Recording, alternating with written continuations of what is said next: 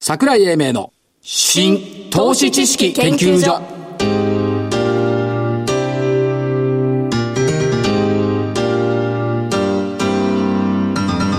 この番組は NPO 法人日本 IFA 協会の協力でお送りします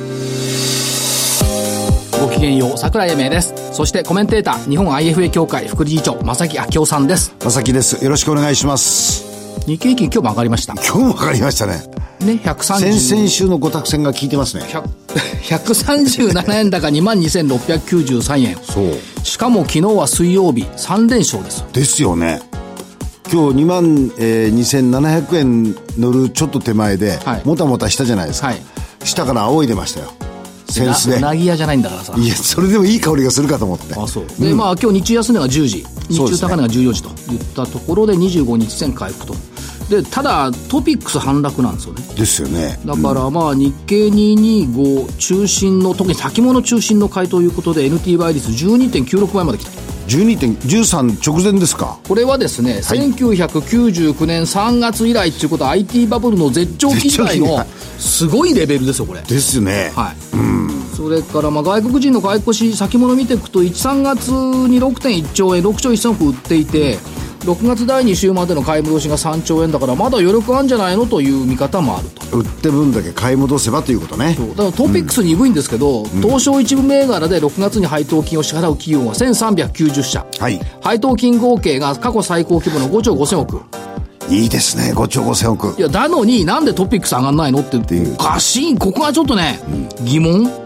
のところですねでしかも今日値上がりが713値下がり1300飛び3、上がったのが3割で下がったのが6割で日経平均137円高いとどっかおかしいよやっぱりことれいう感じですね。ただ、あの、トーピックスがちょっと、なんていうんですか、弱すぎるって感じがするんですよね。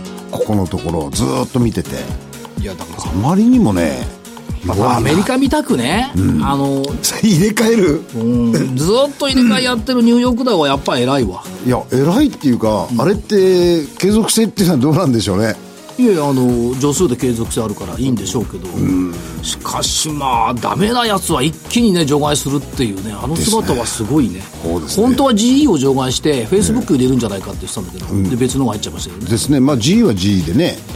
いやいや創設の時に、えっと225じゃなくて、えー、ダウ30じゃなくてあれ12銘柄だったのかな、はあ、はあ、スタートにあったのは最後の砦の GE だった G。はい。これが消えてしまいましたでしたね。エジソンもさんも草葉の陰で泣いているなるほど。確かにそうでしょうといねう。ことでしょということで、えっと先週のあ、振り返りね。あ、もうさえ、あすいません。振り返りはまだ早い失礼しのかました振り返りはまだ早いでしょダメだね勝ってる時はすぐすぐやりたがるうねんそう。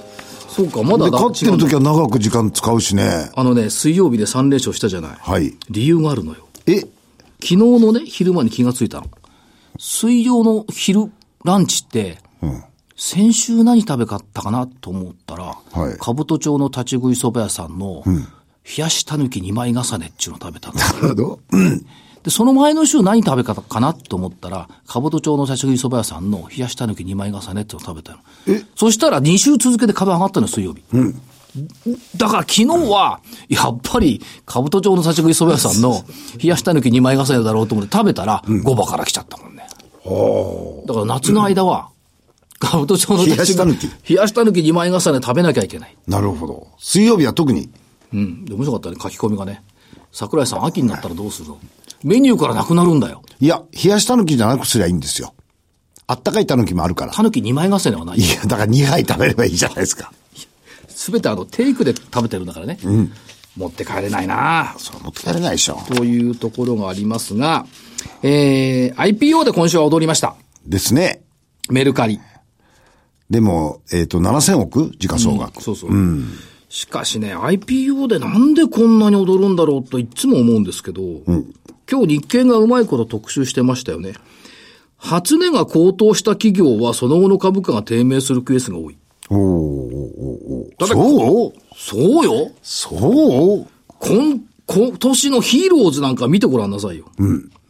一気に10倍だよ、公開価格の寄ったのが。あれはいくらなんでもねちょっと行き過ぎでしょで、62%下落よ。はいだから、まあね、ずっともう言ってる持論はね、初年に踊らず、評価が定まってから新規上場銘柄は参加すべきだ。というふうに言ってますよね。言ってるでしょ言ってます。だから公募の申し込みはいいんですけど、当たんなかったら、しょうがないじゃない。3ヶ月ぐらい待てばいい。何も初値じゃなくてもいい。そうですよ。で、大体ね、思うんです。当たる株はあまり上がらないんだから。当然ですね。ね、人気がないんだから。はいそうです。で、当たんない株は上がりますよ。初値高いんだから。ってことは当たんなかった銘柄記憶しておいて3ヶ月後あるいは半年後に投資のターゲットにすればいいんですね。でしょはい。だから未だにね、その、正木さんとか我々我々の時代の、今買わない と。じゃなくならないっていうの株はいつまでもあるっつうの。そうなんですそういう昔の証券マンのセールストークのようなね、誤解と錯覚を抱いちゃいけないと。今買わなくても大丈夫。大丈夫ですゆっくり投資すればいい。そうですじっくり持てばいい。と思うんですけども、これどう、いかがですかいや、その通りだと思いますよ。でしょうん。で何を急いでね、初値で買わなきゃいけないの。そう。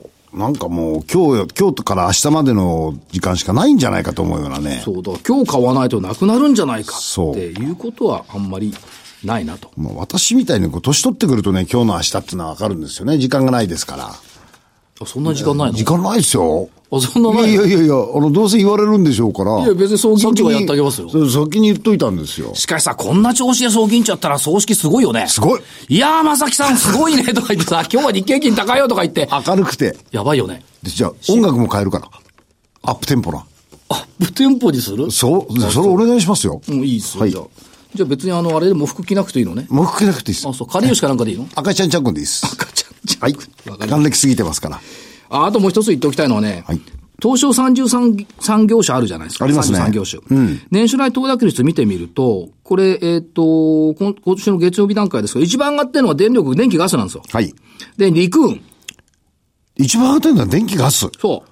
変でしょ変でね、次、陸運。ああ、今日は、ヤマト運輸なんかしっかりでしたね。そう。で、小売り、う。うん、わかる。精密、水産っつうのがね、今年上がってんのよ。い前半戦で。で、下がってるのが、海運。あこれもわかる。はい。それから、金編の工業。はい。非鉄、鉄鋼、ゴム、金属、機械、銀行、繊維ときたもんだ。はい。で、ちょうど今週で6月終わるじゃないですか終。わりますね。得てして6月と7月で、7月以降で上昇下落がガラッと反転するんですよ。なるほど。ということは、えー陸運が高くて海運が安かった前半戦が、ひょっとすると海運が高くて陸運が高い後半戦になる。あ、逆か。海運が高くて陸運が安い。いそっちへ行く。や、去年もこれガラッと変わってるの。いや、そああその変わるのはわかるんですけど、変わるのはわかるんだけど、本当に日経平均が2万8000いくんだと仮定するとですよ、はいちょっとこの業種別の中でも、はい今下がってるものが上がってきてくれないと、2万8000ってのは難しいかなって気がするんですけどね。だから今下がってんのが上昇に行って、それ今確かに上がってんのがだからそれを開運でいい、開運じゃないところにしていただけませんけ景気のあれよ、あのー先行指標は海運よ、というふうに思っているのと、はいそれからとうとう見つけましたよ。何を見つけたんですか来年の干支。えーもう始める、あ、始去め年も8月から始めましたね。そうよ。でね、え来年イノシシは。えイノシシはない。うん。ほう。で、一つのヒントは、イノシシってないから、犬シカ蝶なんだよね。で、イノシシは見つかんないんだけ ど、鹿はいるんだよ、カジマとかね。はいはいはい、はい。で、蝶は蝶里がいるんだよ。うん。であと、イノシシめっけでしょそりゃそうだよ。であとね、えっ、と、中国語で、イノシシは豚のことを、そでしょう。いや、僕最初そこに行くと思った。だから、豚肉や、豚肉、食肉やってるエスフーズとかね、日本ハムとか、こう出てくるわけよ。はいはいで、。さらに進むと、著白海ってイノシシだから豚じゃん。そうです。最有機でしょはいインドを目指す企業だよね。はあ、はあはあ、そうすると鈴木その通り。はああとはね、京都市南区吉祥院にね、イノババ町ってなんだ。はい。ここに本社があるのがね、GS 湯浅。ほうイノシシんとこにいるんだよ。それからね、あと、最近あの、ジビエとか言ってるんですけど、鹿とかイノシシの農作物被害って結構大きいのね、大きいですね。防護策やってるのが日夜工業。はい前田高専。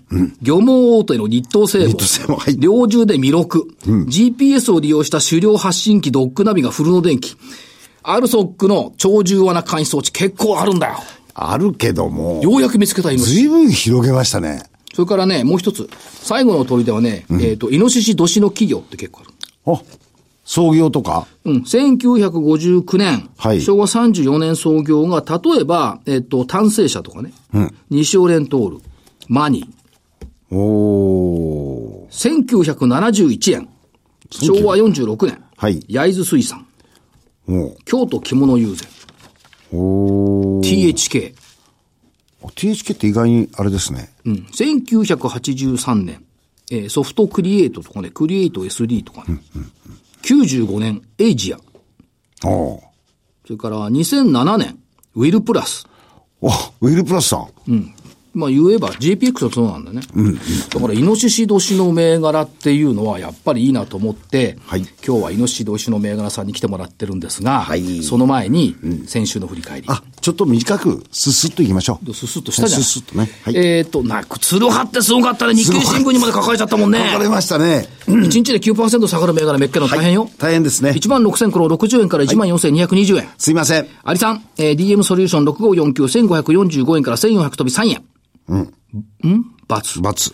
えー、6191エバラブラジア、2479円から2607円。これ丸。これ、イノシシ年なんだよ。あ、そうなんですかえベストワンドットコム、1万1760円から1万この680円、バツ。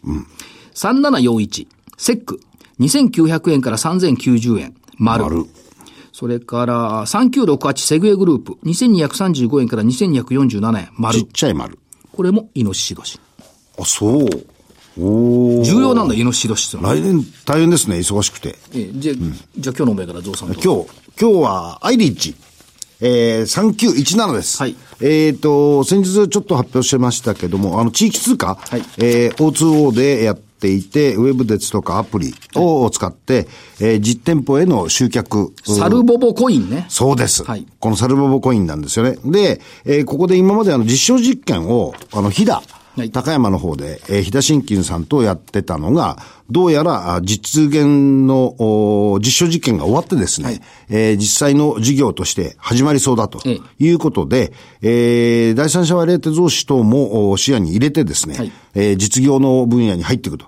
まあ、PR は311倍と非常に高いんですが、えー成長性を買ってですね、えーこのおアイリッチさんでいいんじゃないかと思います。いいんじゃないかと思います。はい3917アイリッチ。はい。じゃあ、えー、アリさん。アリさんどうぞ3853インフォテリア。あ、で数日前に下げましたね、だいぶ。下げたでよ、でデータ連携用のアステリア。データ管理用のハンドボック。シェアトップ。で、えーっと、19年3月期の連結業績予予想ね。売上15.8%増36億円。はい売上伸びてんだよ。営業利益57.7%減2億5000万。これをこ約こでしょうね。しかし、これ、営業利益減るのは、投資先行投資するっていうことからの大幅減益でしょだからよ、で、中継を同時に発表してるんですけど、はい中継発表したのは、全中継が、早めに達成しちゃったから出したんだ、これね。そう。で、2021年3月期最終年度の数値目標、売上高50億、営業利益10億なんですよ。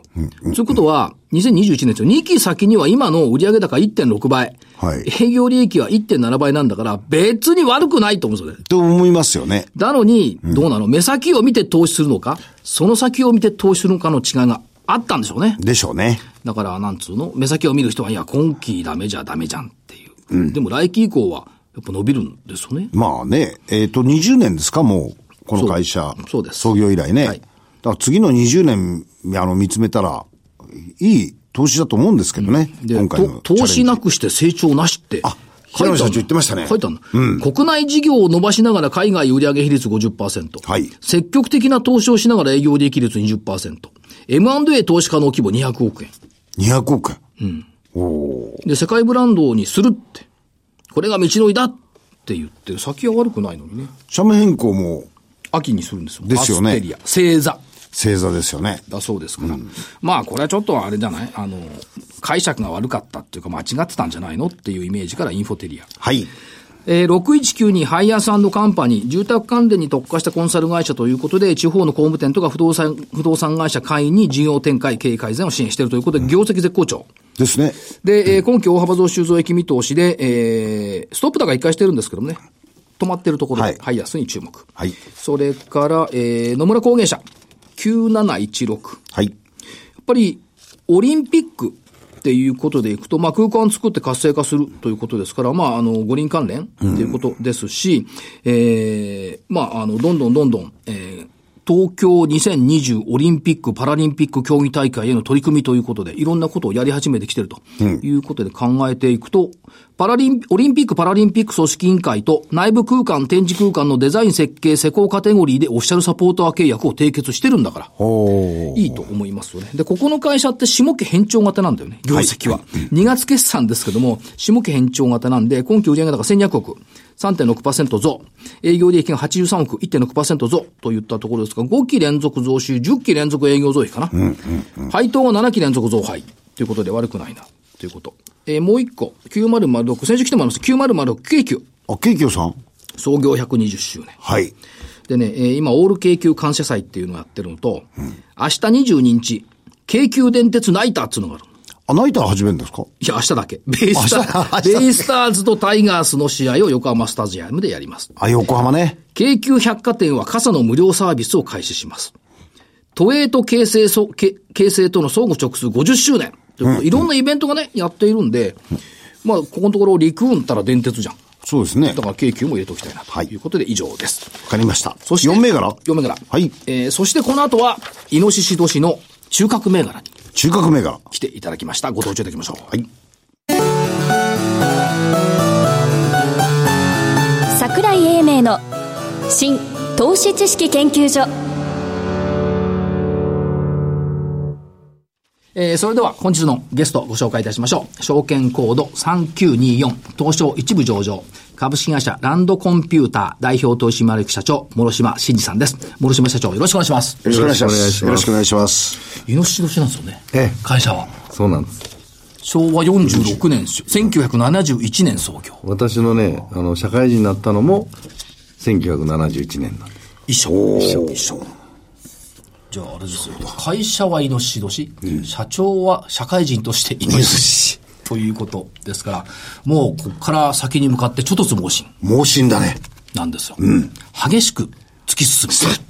ということですけども、えっ、と、事業内容としては、コンピューターソフトはいの中、が中核ということで考えてよろしいですね。は。はい今、やっぱりお客様の事業、特にソフトだけじゃなくて、コンサル、システム基盤、保守っていうところをワンストップでやっていくっていうのはやっぱり特色ですかそうですね。はいもう、あの、システムの、あの、機械周りだけとか、ええシステムの、その、プログラム周りだけとかはいいうんではなくて、今お客様って、その、デジタルビジネスとか、はいはいい、ろんなことでイノベーションとか言われてますけど、ええそのビジネスモデルそのものを変えていかなきゃいけない。はいでこういうふうに変えるためにはどういうふうなその IT 基盤を揃えたらいいかとか、はいそういうことがやっぱり一番悩まれてるわけですね、ええはいはいはい。そういうところにまで突っ込んで会話をできないと、ええなんかお客さんがはっきりニーズがあってこれをやりたいからこれを作ってくれってはいいう世の中ではない、ちょっと悩まれながらということで一緒に寄り添って悩んでいって、はいえー解決をしていくというそういう会社になりたいなということで、やっぱりトータルで見てもらわないと、その局部的にここだけ改善とか改良とか言うんじゃ、今はもう追いつかないってことそういうことです、ですよね。で、逆に言うと、それを御社はできるということですよね。はい。まあ、あの、生意気なようですけど、まあ、あの、まあ、大手の企業さんでいうと、そういうスタッフも持っておられるんで、はい自分で設計をして、はいはい進めますね。まあ、中小のお客様になればなるほど、やはりそういうところは、あまり慣れてないというか、でも世の中はあっち行くよというようなことで、えーできるだけそれに追従したことやらないと生き残っていけないということで悩まれてるので、ですね。まあ、ましてや、今、SE さんが大変不足をしてええもうる本当にそうらしいですから。絶対値が不足してますねそうですよね。うん。だから会社に行くと、だからってことなんですけど、社員の方々がは、いいろんな資格をお持ちになっているんですよ。そうらしいですね。はい。だから、これはやっぱりその、相手先企業さんの中身をよく知って改善できるという意味で資格をお持ちになっているとそういなうんことですよねええ。だから、そのコンピューターシステムのテクノロジーの話の資格というのは持ってて当たり前ですけども、はいはいお客様が例えば金融機関さんですと、金融機関さんの業務を資格を取るとはいいうようなこと、はいで、まあ、なんて言いますかね、そういういろんなこの医療関係と医療関係の資格を取っていくということで、お客様と同じ土俵の上の資格を取るんだと、いうことで、一人当たり大体平均して3件ぐらい。一人三件お持ち。そうですよねす。ごいですね、でだも。からそうじゃないと、例えばその我々証券会社でもね、そのシステムの話になるじゃないですか。はい。システムの方が証券業務分かってないと進まない。そういう意味ですよね。これ、じゃあ、桜井さんが宅建持ってたのは、証券業務プラス、土地とかそっちの方の必要があったんですか当たり前じゃないですか。なんで今リートがこんなになってるんですかいやいや、そこリート取りや扱ってる証券会社そうですねだからその先人としてやってた、それは関係ないんですが。はい失礼しましただからそういった意味では、やっぱりその、顧客と共にと言いますか、同じ土俵で同じ、えーコンサルティングというかサポートができる。これ強み。そうですですよね。で、えーっと、これがね、解決策、答えを想像し続けるあなたの IT パートナーですっていうのがあるんですよね。だからそれが、まあ、あの、今、ユーザーとして見ると、どうなんでしょう。やっぱり金融、それから流通、公共っていったところが、やっぱ、大きいそでうすでかすね、あはのーまあ、当初から、あの創業の時から金融機関さんにはあ入り込んで一緒はいにやってますので、非常にやっぱり強いです、はいで一口で金融といっても銀行、保険、証券、はいはいそれからクレジットカード関係、いろいろありますけども、まあ、大体すべてやってます、い。はい。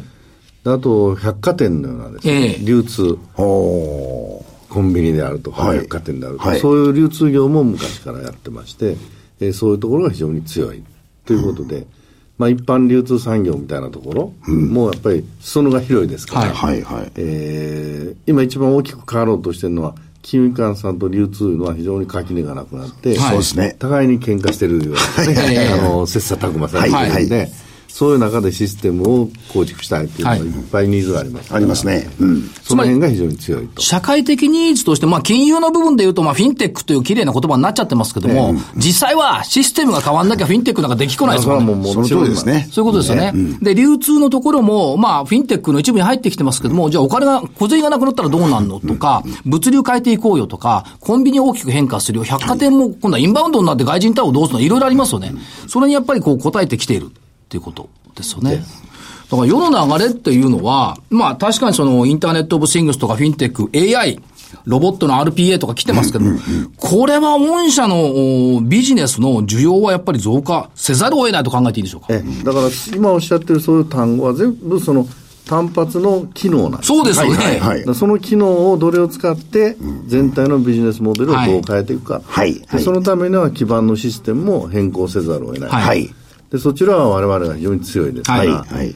それこそその IoT のフロントからバックのこの決済まで、はい全てを在庫管理も含めてですね全部こう一気通貫でやってる強みじゃないかなというふうに思ってますけどね。はいそうですよね。だから、あの、我々、証券市場から見ると、まあ、IoT でもフィンテックでも、全部その単品として、これが伸びるよねっていう言い方しますけど、実際に使う側にしてみると、いわゆるそのデジタルビジネスっていうと、現行システムのメンテナンスってしなきゃならないですそようねで。すね。膨大にあるんですよで、そこれができないと何にも進まないですよね。で、そこを御社は担っている。そうです。ということですよだから、その、表面上だけじゃなくて、あの、我々もトータルに考えないとそうですいねけないっていうことですよね。ただそのどこの AI がこの業務には適しているとか、はいどの会社の IoT の例えばデバイス関係はええ競合が強いとか、そういうことは全部知っとかないと、はい。はい。我々使う側の立場で、いお客さんの立場でいろいろなことを市場は、えー研究していると。はい。やっぱりそうなると余計あれですね、一人三つも四つもいろんな分野の専門性を持ってるはいっていうことが非常にそのゴールに近いところにそうですいられるっていうことですねだか。ら自分で全てをとんがる必要はないけども、どこがとんがって強いかということをよく理解して、はい全体をマネジメントできる、そういう SE がこれからもっともっと必要になるんで。ですね。はいうんうん。で、御社の強みっていうことでいきますと、まあ、年、来年年会社になりますはい はい48期にわたる安定した実績。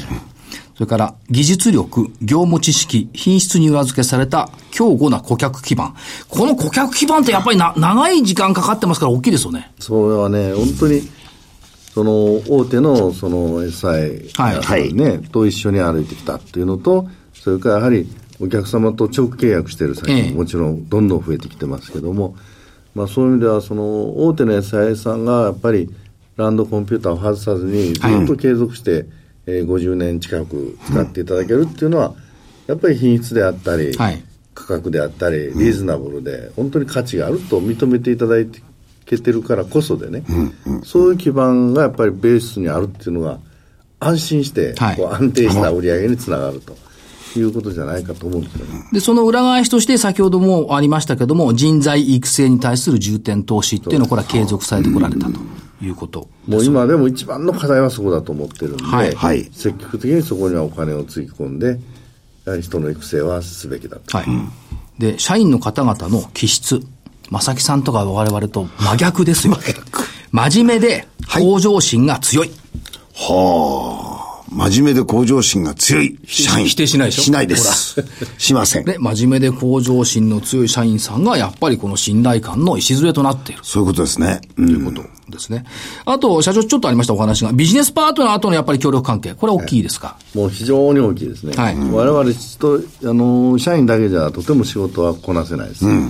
で、先ほど言いましたように、いろんなとんがった技術を持っているパートナーさんおられますから、はいそことうまく連携して、はい強いところには強いところになっていただいて、はいはい我々はトータルまとめていくっていうような立場で、はい。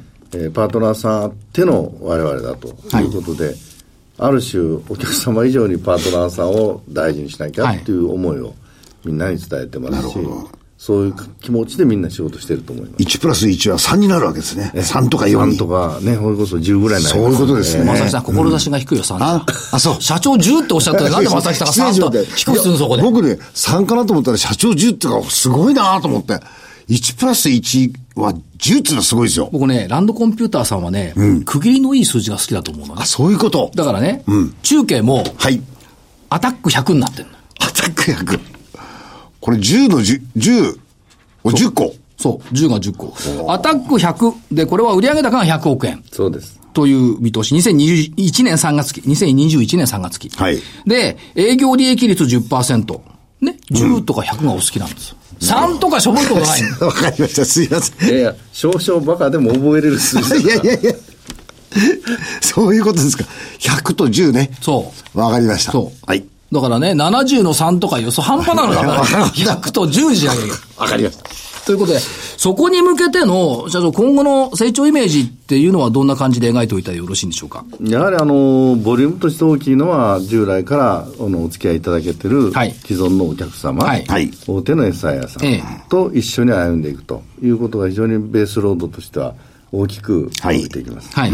それともう一つ、やっぱ新しい、ええそのさっきの AI であるとか、IoT であるとか、新しいことがどんどん起こってきてますけども、基盤としてはやっぱりクラウドをベースにして、ええそういう新しいものをうまく簡単に活用できるようなパッケージをはいサービスする会社がどんどん増えてきてます、ええはいはい。そういうところとがっちり組んで、パートナーさんと、まあ、も含めてですけども、は一緒にそういう全部手作りじゃなくて、ええうまうまくあるものを活用しええて、簡単に早く作り上げる、はいそういうサービスビジネスをですね、えーセグメントとしてはこれから伸ばしていこうと、はい。でそこはもう本当にニーズも多いし、ええ利益率も高いんですよはい、はい。これどうなんでしょうか、そのパッケージベースの SI のサービスっていうのは、これ新たに加わってくるって考えてよろしいんでしょうか。あはい。だから、今まで割とこう受託が多かったじゃないですか。はいそれがやっぱり、あの、ちょ、ちょっと変わってくるっていうこと。で、でも利益率はこっちが高いっていうことですよね。で、クラウドのそ存在とか、そのパッケージソフトの存在、それから、ここに加えて新規の自社商品の開発っていうのが、そうなんです。だからあとプラスで、もう一つは本当に自社製品。はいはい。自分がパッケージを持って、ええ自分のパッケージを売っていくと、はい。でそこに行き着くと非常に大きなこう人にリンクしないでも売り上げが伸びていくとはいいう絵が描けますので、ぜひとも今本当にベースロードが会長に伸びている間に、はいそういうところを充実していきたいということで、まあ、研究開発費もそういうところにはい重点的に使っていきたいというふうに思ってます。そういった意味では、日本の企業の、まあ、システムと、それから成長を支えるシステム、エンジニア、はいということになってくるわけ。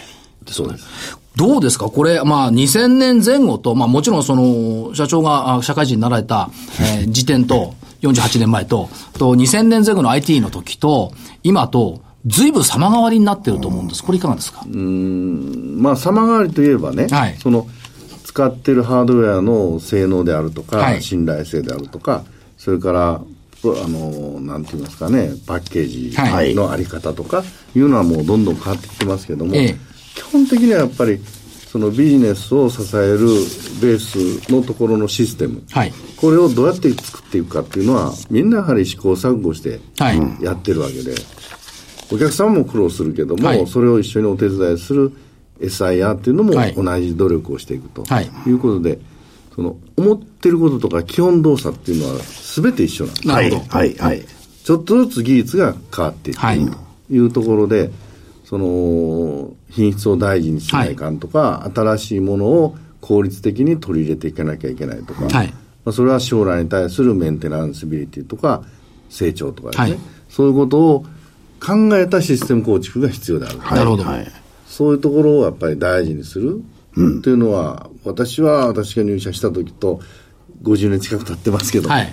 変わらないなと。一気通貫ならやっぱり人が作ってきたもんですからねそうなんですそうなんで。これからもやっぱり人が作っていくと。そうしてやっぱり人をどう育てるかっていう。そうなんです。それとやっぱり世の中をずっとウォッチングするっていうんですかね、はいはい自分だけで閉じこもって、これが絶対なんて思ってやるんじゃなくて、はい世の中にはいいいい人もいるし、いいものもいっぱいできてくると、ええはい。それをどうまとめていくかっていう気持ちを持ってる人たちだがやとっぱり SIR だと。突然ワープして今になったわけじゃなくって、やっぱり気持ちの持ちよう、志はずっと変わらないと。そうですツールは確かに進歩してきた。しかし志は変わらないって、こういう見方でよろしい。そうです、そうです。もうゴルフと一緒ですよね。ゴルフと一緒。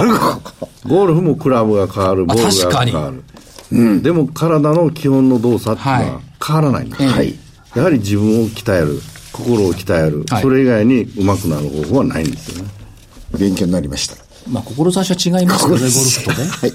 で、そういった意味で私はいつも思うんですが、御社の社税、これはね、心で決まるなんですよ。これ、すごい言葉ですね。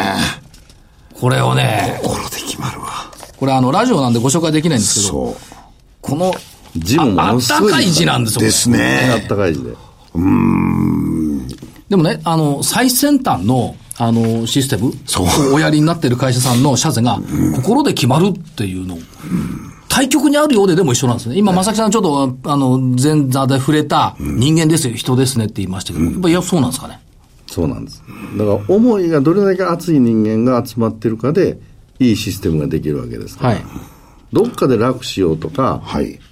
なんとなく人の陰に隠れとこうとか、思う人間が集まるとろくなことできないですから。ええこれ、所長、どなたが書かれたんですかこのことこ。れあの富士通さんの8代目の社長さんで、小林太夫さんという方が、私のために起業していただいて、ええもう字もあったかいしもう本当に心で決まる、そのはい言葉そのものが非常にいいんで社でという形でやらせていただいてますこれ毎日これ心で決まるって、眺めると心が、暖かくなる。うん、落ち着くな。なりますよ、なりますよね。そう。落ち着く。すごく。正木さんでもそういう情念があるんだ。ある。ある。外資系でもそういうこと考えてるいやいやいやいやいや。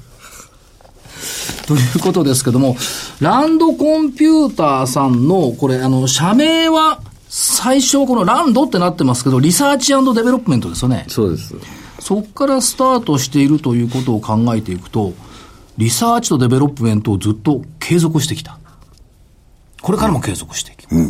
ということですよね。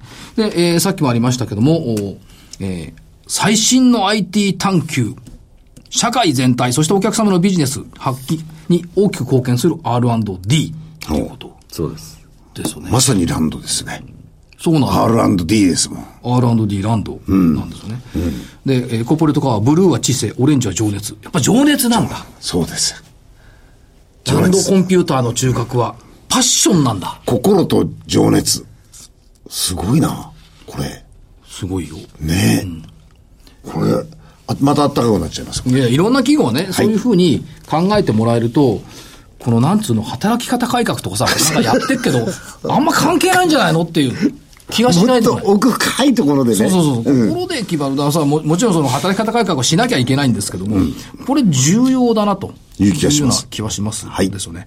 あとはどうでしょう、社長。あのー創業以来の業務経験とか実績っていうのはありますけども、このやっぱり得意の分野はさらに伸ばしていくって考えた方がいいんでしょうか。そうですねあの、まあ、得意なのは先ほど来申し上げているようなはい金融を、はい大きなやっぱり決済系のシステムとか、ええそういう非常に信頼性が大事だし性能が大事、はいこんなところをしっかり守っていくというのは、はい我々のものすごく強みですから、ええはいしかも社会から見るとそこがないと安心していい生活できないわけです、はいはいえーそこはやっぱり強みとしてしっかり残そうしでてすよ伸ねばしていきたいと思ってます。で、今年、東証一部に行かれましたから、さらに漁業は拡大、はいということですけども、えー社長から投資家さんにメッセージを頂戴できると。ありがたいですあか。のー先ほど来申し上げてますように、非常に安定した部分をしっかりを持って、それから新しい今後切り開いていくような技術を中心とした新しいサービスに、えー挑戦していくと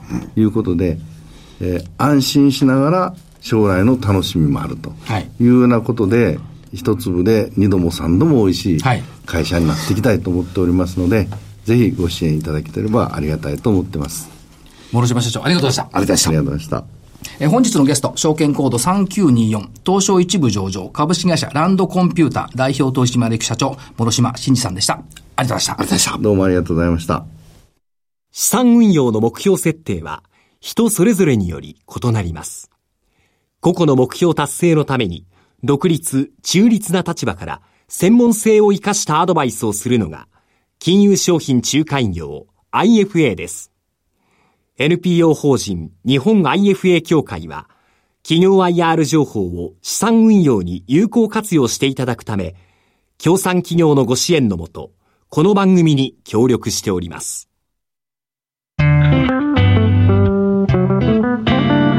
桜井英明の新投資知識研究所